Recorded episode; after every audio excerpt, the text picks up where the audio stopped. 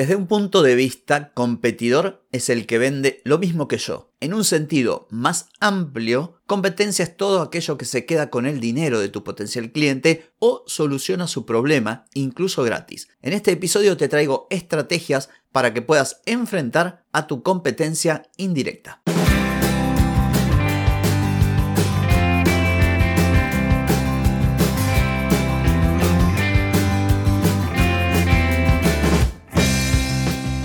Bienvenida y bienvenido a Marketing para gente como uno. Soy Carlos Malfatti, consultor de marketing y nos encontramos otra vez para hablar de marketing, emprendimiento, redes sociales, contenidos, publicidad y todo lo que tenés que saber para llegar a más personas, captar más clientes y vender más en Internet. Atenti, que arrancamos.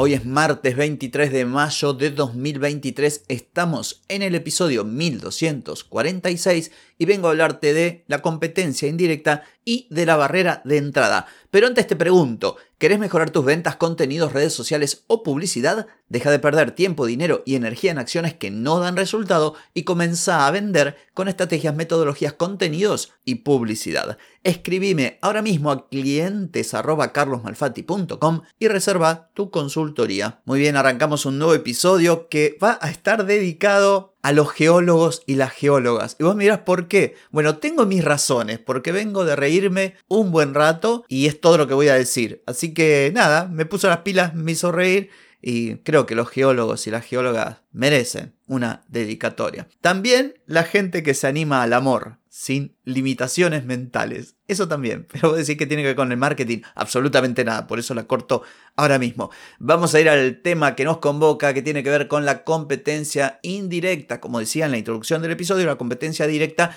podría ser aquel que vende lo mismo que vendo yo. Por ejemplo, yo ofrezco mi servicio de marketing y hay otra persona que resulta que también ofrece servicios de marketing o cursos de marketing o soluciones similares. Siempre recordá que estamos ofreciendo soluciones a problemas de determinadas personas. De este modo, la mayoría de los pequeños negocios suelen observar solamente a otros negocios que ofrecen prácticamente los mismos productos o servicios o muy parecidos. Sin embargo, hay otra competencia que muchas veces no es fácil de advertir, no es sencillo identificarla. Por eso en la introducción dije claramente que todo aquel negocio o todo aquello que exista que pueda sacarle el dinero a tu potencial cliente, dinero que de otro modo iría a tu propio negocio, bueno, eso es una competencia. A veces, como también lo indiqué, no se trata de dinero. A veces las personas pueden encontrar una solución gratis para el mismo problema que tus productos o servicios solucionan. Entonces es muy importante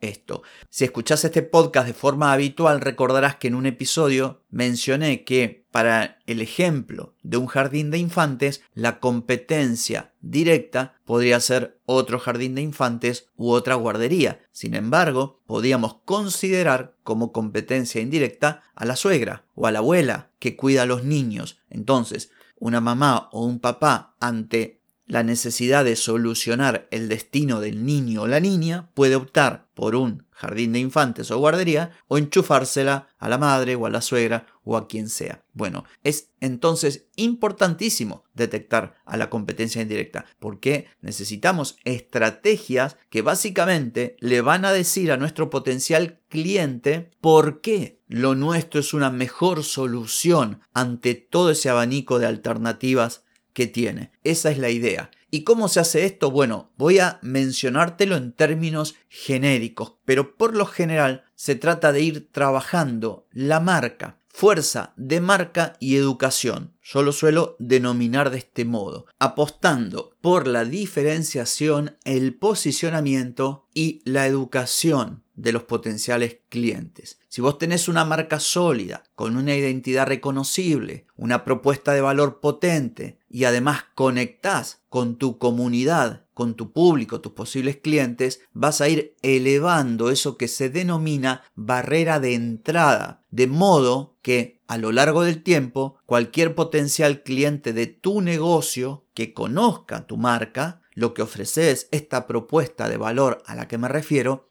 va a tener muy en claro lo que vos ofreces y lo va a comparar con lo demás. Y si lo que vos ofreces es mucho más potente, va a optar por tu negocio. ¿Esto cómo se logra? Bueno, a partir de estrategias de contenidos para educar, también de publicidad y que además de reforzar toda esta idea de tu marca, de tu propuesta de valor, de tus diferenciales, de todo lo que siempre hablamos, debe tener un alto componente educativo para marcar las diferencias. Volviendo al ejemplo que te dije de la guardería versus la abuela o la suegra, los contenidos deberían marcar con claridad los beneficios que tu jardín de infantes o tu guardería ofrecen comparándolos con la abuela o la suegra. Este es un ejemplo. Imagínate que vos vendés cursos de marketing y alguien te viene con los cursos gratuitos de YouTube. Bien, en tu estrategia para elevar la barrera de entrada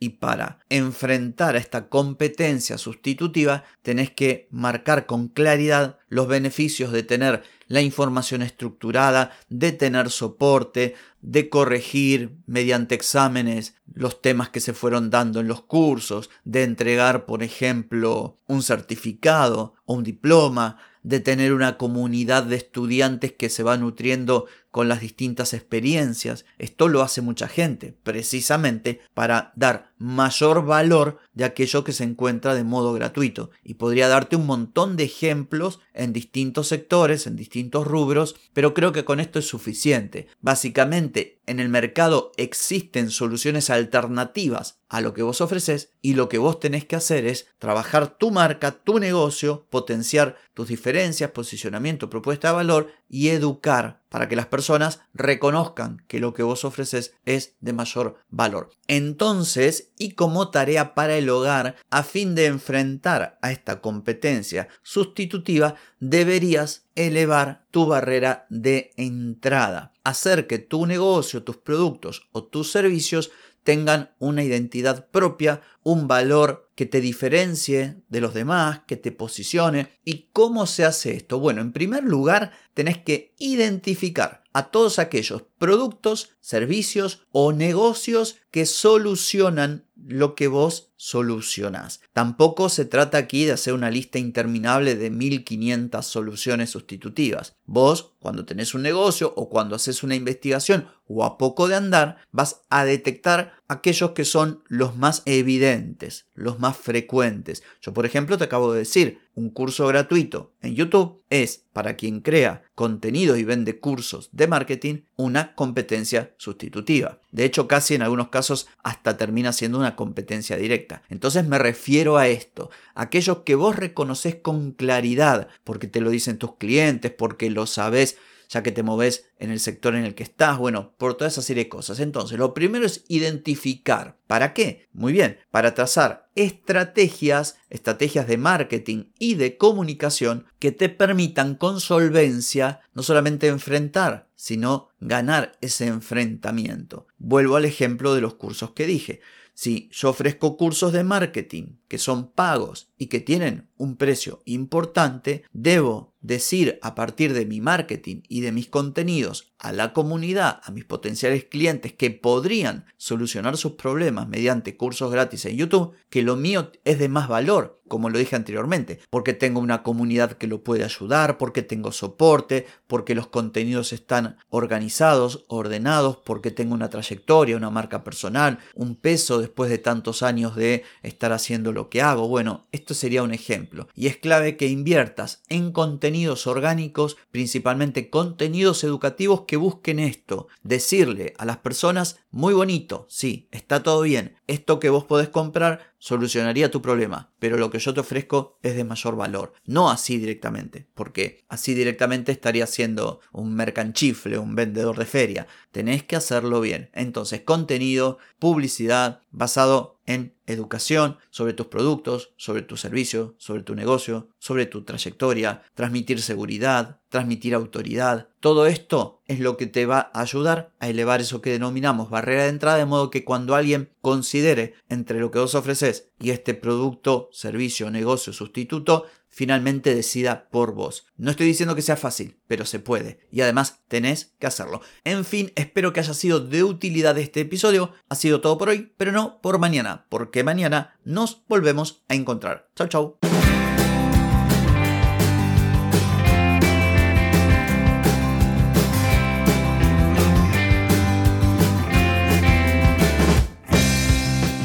Amigas y amigos, todo lo bueno llega a su fin y este episodio no es la excepción. Si te gustó, déjame 5 estrellitas en Spotify. ¿Querés vender más? Reserva hoy mismo tu consultoría por videollamada. Deja de perder tiempo y dinero y comenzá a vender con estrategias, metodologías, contenidos y publicidad.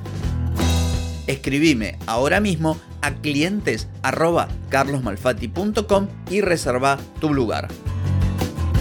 Hey, ponete en acción, que el tiempo, el tiempo no perdona.